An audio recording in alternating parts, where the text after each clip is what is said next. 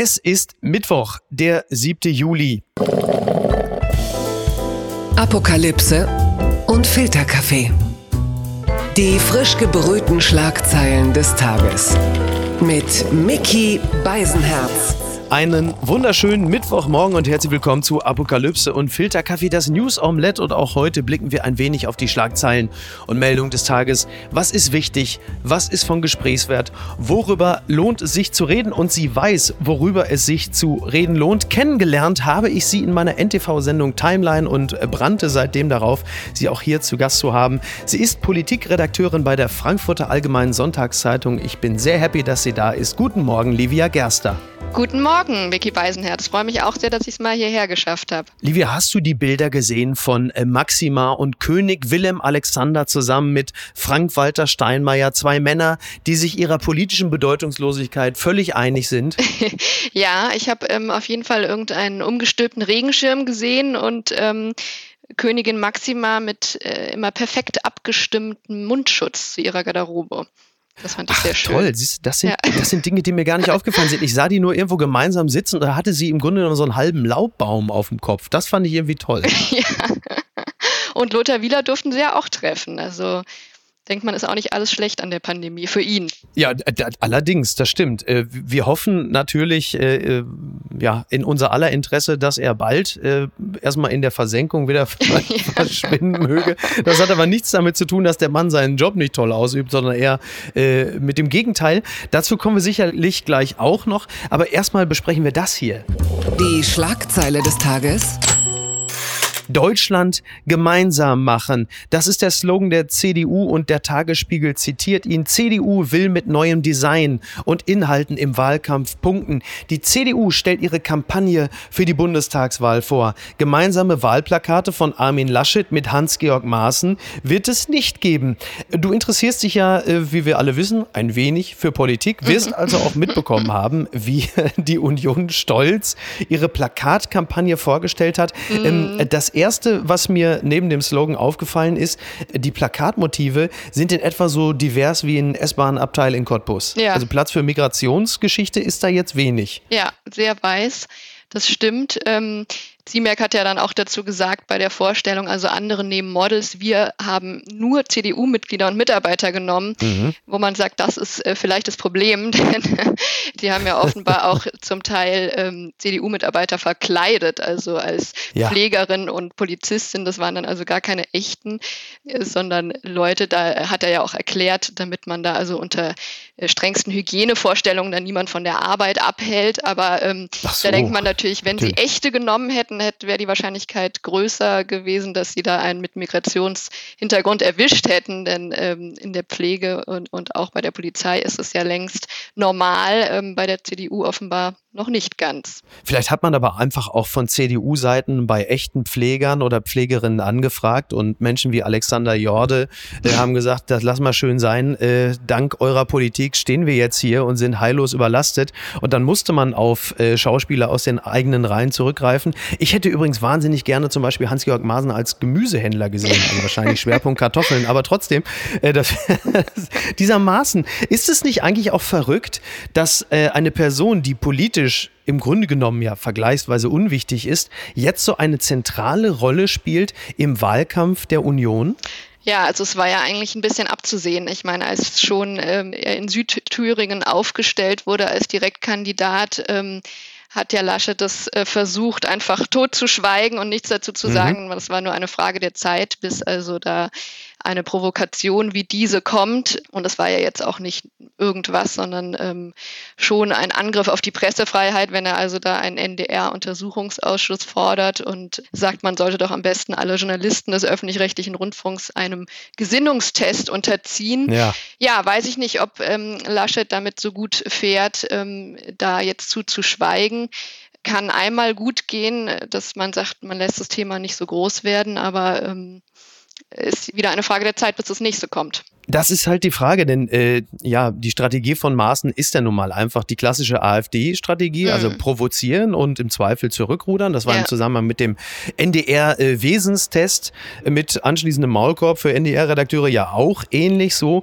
Und das wird natürlich bis zum 26. September so weitergehen. Bei, bei Laschet ist es so, klar, der will das Ganze jetzt äh, aussitzen, aber Maaßen ist halt so ein bisschen die rausstechende Sprungfeder aus dem Sitzpolster von Laschet. Und dann fläzt es sich halt bis Ende September vergleichsweise schlecht.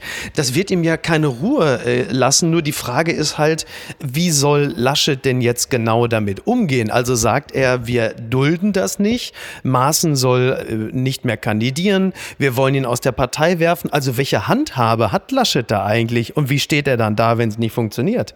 Ja, das muss man natürlich schon sagen. Er hat da nicht wirklich was in der Hand, denn ähm, ein Parteiausschlussverfahren, das geht eben nur, wenn jemand wirklich da gegen Gesetze verstößt und das haben ja andere Parteien auch leidvoll erfahren, äh, dass ja. sich das dann ewig hinzieht und eigentlich ähm, der ganzen Partei schadet. Und gleichzeitig kann eben auch ein Wahlkreis aufstellen, ähm, wen er will. Also da äh, ja. ist es schon klar, dass Laschet da nicht mitreden kann. Und das, das weiß er natürlich und deswegen äh, setzt er da eben darauf, das bloß nicht groß werden zu lassen. Ich meine, es gibt ja auch einige, die ihm in der CDU widersprechen, aber natürlich da die Granden, die sagen ja auch alle, also äh, dem nicht mehr Platz einräumen, als er eigentlich ähm, verdient hat. Und ähm, ja, das kann man ja auch gut verstehen, diese Strategie. Ja klar, absolut. Also Menschen wie Karl-Josef Laumann, Gesundheitsminister von NRW und ja in, in gewisser Hinsicht ja auch Laschet Intimus, er hat ja auch gesagt, so sinngemäß, ja, es ist jetzt so, oder der natürlich den Rahmen der, der CDU, da geht schon ziemlich weit an den, an den Rand, aber auch nicht drüber. Also das hat keinen Sinn, denn der geht's aus der Partei. Und äh, ja, also der ein oder andere reißt da ein wenig die Augen auf, aber klar, also Maaßen ist dann halt eben auch ein wenig die Schnittstelle zwischen CDU und AfD, denn äh, den öffentlich-rechtlichen Rundfunk übermäßig kritisch zu sehen, bis absurd kritisch und halt eben auch sich mit Migrationsfragen anders zu befassen als äh, vielleicht der Rest der Mitte der Gesellschaft.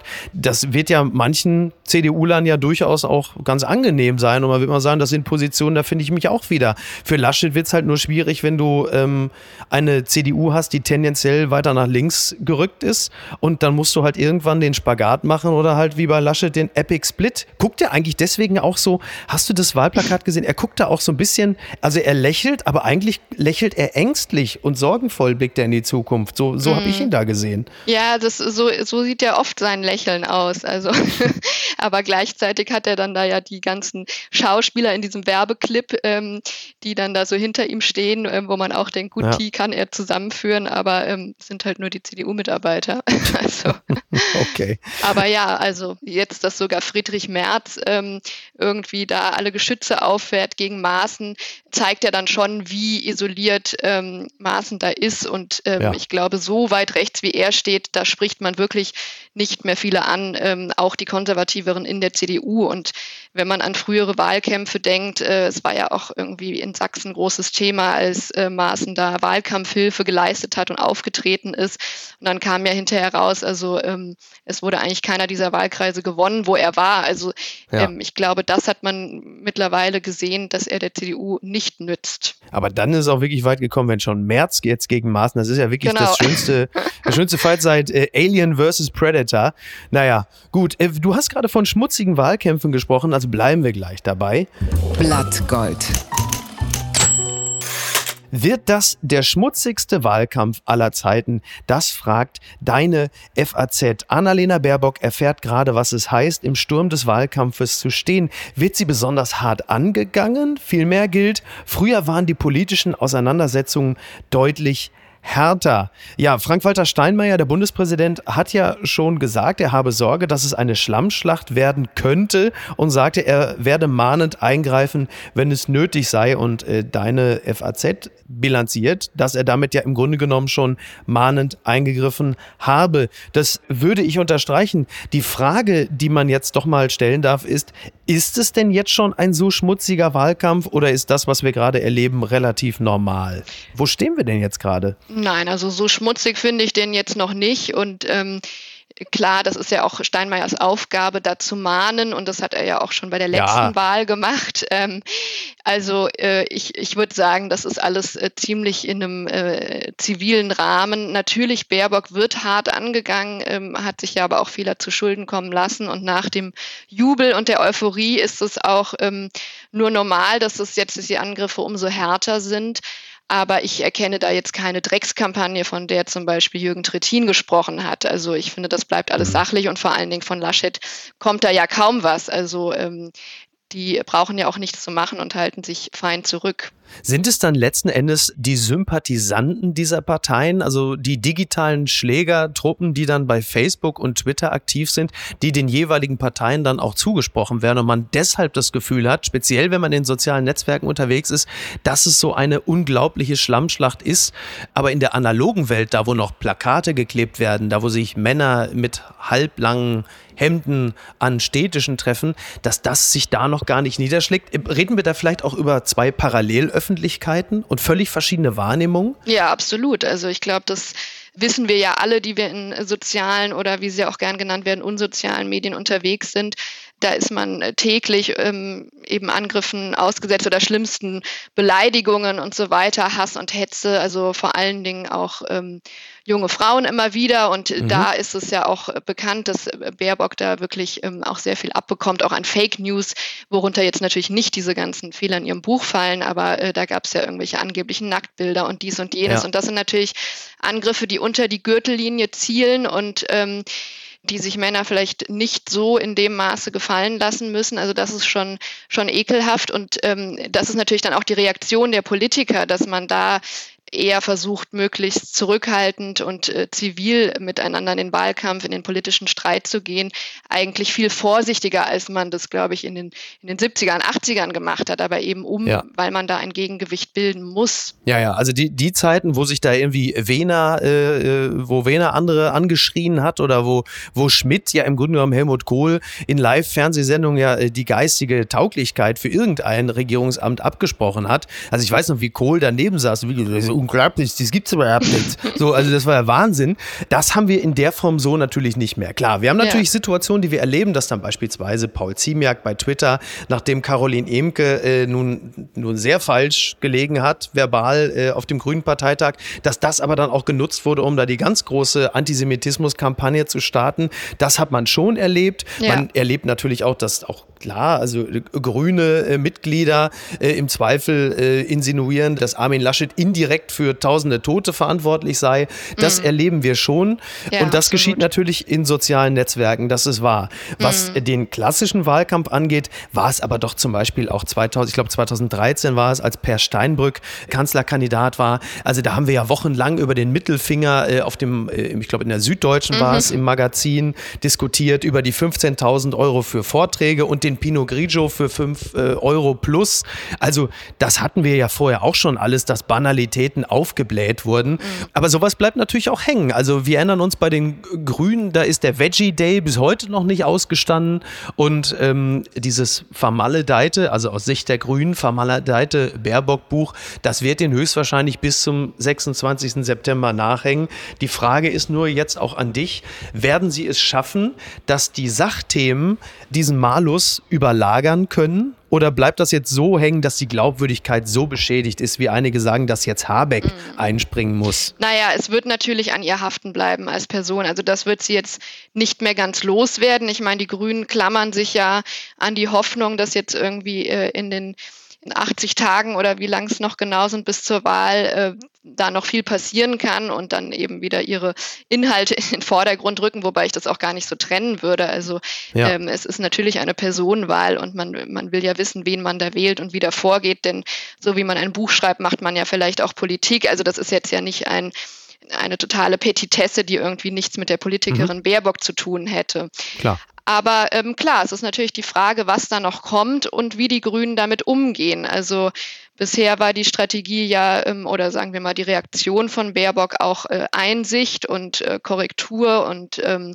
also eben bei dem Lebenslauf. Ich ärgere mich selbst am allermeisten darüber. Ganz genau. Und das ist eigentlich das, was ich auch für typisch gehalten habe an ihr, also dass sie wirklich auch sehr hart mit sich selbst ins Gericht geht und dann ähm, eben aus Fehlern lernt und auch nur so so schnell aufsteigen konnte, wie sie es ja ist. Aber jetzt äh, ist eben plötzlich da das Gegenteil. Also jetzt ist von Selbstkritik plötzlich gar keine Spur mehr und man mhm. fährt also große Geschütze auf ähm, mit dem Anwalt und sagt jetzt, das seien Fake News, ähm, äh, wo man sagen muss, na ja, also ähm, erstmal hat sie sich da was zu Schulden kommen lassen und da würde man vielleicht lieber hören, das wird nochmal überarbeitet, ich schaue mir das an oder so etwas. Also ähm, ob das gut ankommt, bezweifle ich. Bitte empören Sie sich jetzt. NTV schreibt, Maas fordert Ende aller Corona-Maßnahmen. Bundesaußenminister Maas reiht sich in die Gruppe derer ein, die das Ende aller Corona-Maßnahmen fordern.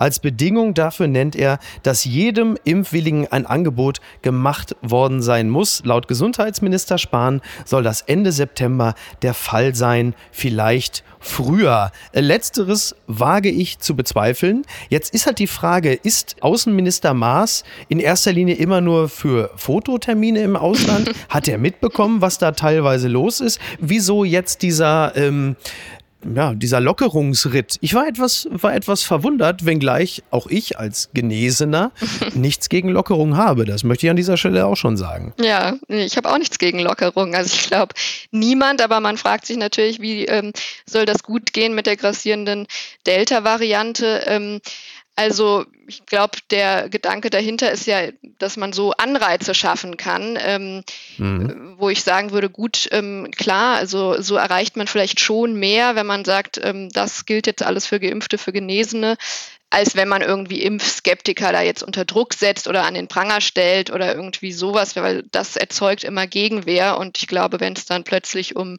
die Urlaubsreise geht, die nur ähm, geimpft möglich ist, dann ändert sich das auch plötzlich bei vielen Impfskeptikern, die ja auch sonst in der Vergangenheit nicht immer Probleme damit hatten, für irgendwelche Fernreisen in den Dschungel ja. sich impfen zu lassen. Also das äh, bemerkt man ja immer wieder.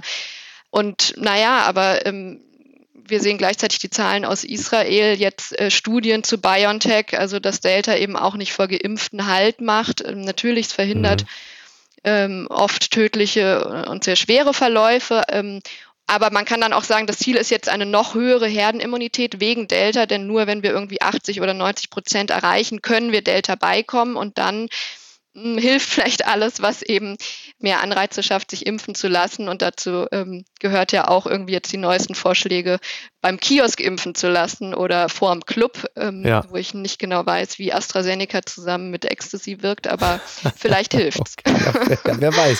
Also was wir, was wir natürlich, weil wir, weil wir alle natürlich äh, Freiheit und auch Urlaub ersehen, es ist so, dass äh, die Beschränkungen gelockert werden. Es ist jetzt so, also ab heute gelten Portugal und Großbritannien nicht mehr als Virus-Variantengebiete. Die Bundesregierung stuft sie und drei weitere Länder zurück.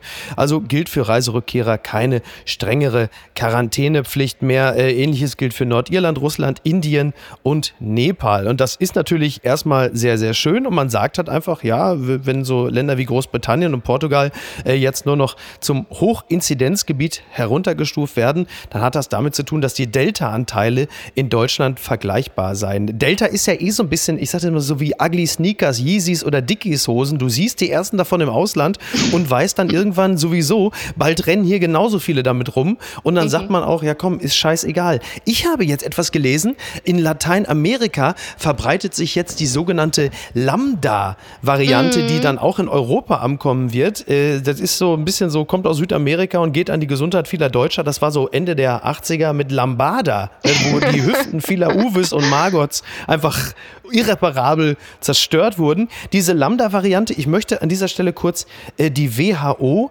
zitieren. Sie stuft Lambda als interessante Variante ein, weil, ja, das, weil sie zu sagen. gehäuften Fällen führt. Ja, und gleich in mir. Also interessante Variante, das habe ich äh, auch noch nicht gehört. Sie ist aber wohl eine Stufe unter den besorgniserregenden Varianten. Und das wiederum kann man ja schon mal als gute Nachricht bezeichnen, oder? Finde ich auch. Also ich wünsche mir eigentlich mehr interessante Varianten. Und ähm, Ich habe eigentlich auch noch nicht verstanden, wie eigentlich ähm, die griechischen Buchstaben dann in welcher Reihenfolge die Varianten benannt werden. Geht das jetzt nach der Reihe? Ich glaube ja. Ich glaube, das geht nach dem Alphabet. Wir können auf jeden Fall sagen, die nächsten vier griechischen Buchstaben gehen alle auf Kosten der UEFA. Das können genau. wir äh, schon mal mit Sicherheit sagen. Auf jeden Fall.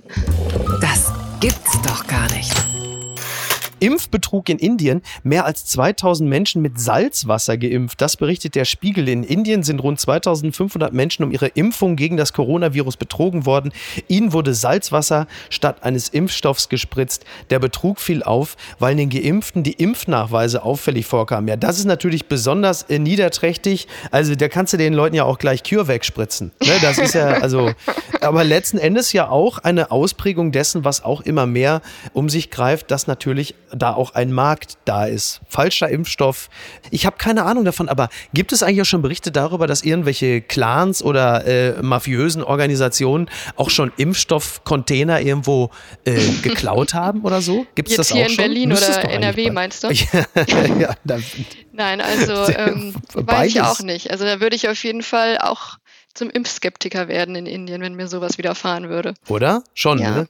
Ich stelle mir gerade vor, weil du sagtest, in NRW, der wieder ein Karl-Josef Laumann persönlich, ich komme von der Soko, impfe, ich gucke jetzt mal in den Container rein, was ihr Brüder da, äh, äh, das, wir, naja, wir, wir bleiben da mal dran. Unterm Radar. Nochmal der Spiegel. Taliban-Vormarsch in Afghanistan. Tadschikistan mobilisiert 20.000 Reservisten für Grenzschutz. Mehr als 1.000 afghanische Soldaten sind vor den Taliban ins benachbarte Tadschikistan geflohen. Dort will der Präsident nun den Grenzschutz verstärken und kann offenbar auf Wladimir Putins Hilfe setzen. Es ist ja nun so, dass die deutschen Soldaten gerade aus Afghanistan abgezogen sind. Aus Masail Sharif Ende Juni sind die letzten Soldaten nach Deutschland zurückgekehrt. Mein sehr oberflächlicher Eindruck ist, dass Afghanistan ein Land, in dem wir rund 20 Jahre lang versucht haben, Strukturen aufzubauen äh, und es das ein oder andere zarte Pflänzchen gegeben hat, wir es jetzt eigentlich komplett im Stich lassen, inklusive mhm. der Menschen, die der Bundeswehr geholfen haben. Also Afghanen, die dort vor Ort ihres Lebens nicht mehr sicher sind, weil die Taliban wissen oder rausbekommen werden, guck mal, die haben als Übersetzer für die Bundeswehr gearbeitet. Also, mhm. wie beurteilst du das insgesamt oder können wir das überhaupt beurteilen? Ist die Lage überhaupt so übersichtlich, dass wir uns ein Urteil darüber erlauben können? Ja, also ich sehe es so wie du. Ich finde es ähm, auch irgendwie beschämend, dass da jetzt Übersetzer und andere Afghanen zurückgelassen werden, die eben da jahrelang der Bundeswehr treue Dienste geleistet haben unter Einsatz ihres Lebens, wirklich unter großem Risiko. Zum Teil hat ja ein Übersetzer in der Süddeutschen Zeitung ähm, einen Gastbeitrag mhm. geschrieben.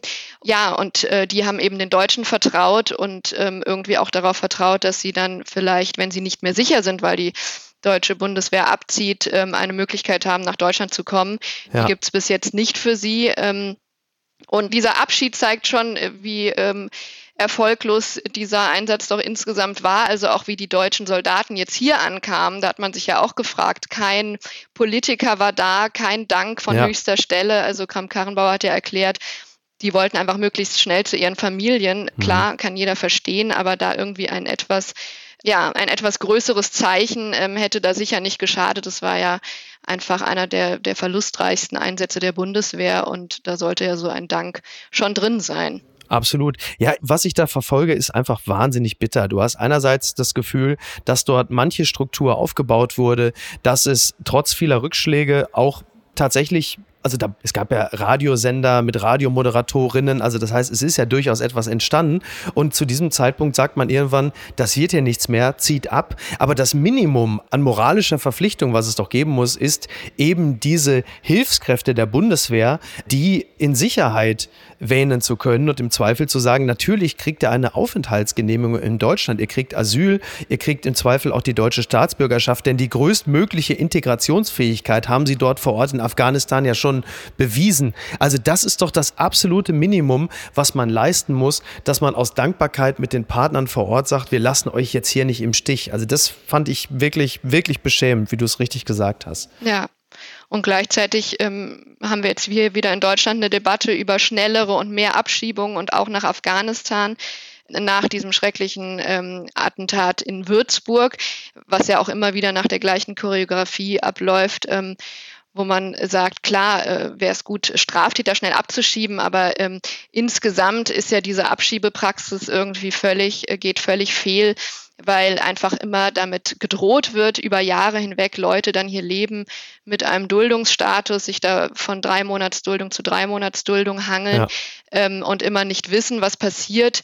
Dabei Deutsch lernen, sich eigentlich gut integrieren und so. Und dann werden immer die Falschen abgeschoben oder sie werden eben gar nicht abgeschoben, sondern bleiben, aber können eben nicht äh, hier wirklich arbeiten, ähm, ja. können eben nicht diese Kurse machen, die ihnen sonst zustehen würden. Also das ist irgendwie einfach ähm, keine gute Art, wie damit umgegangen wird. Ganz weit vorne.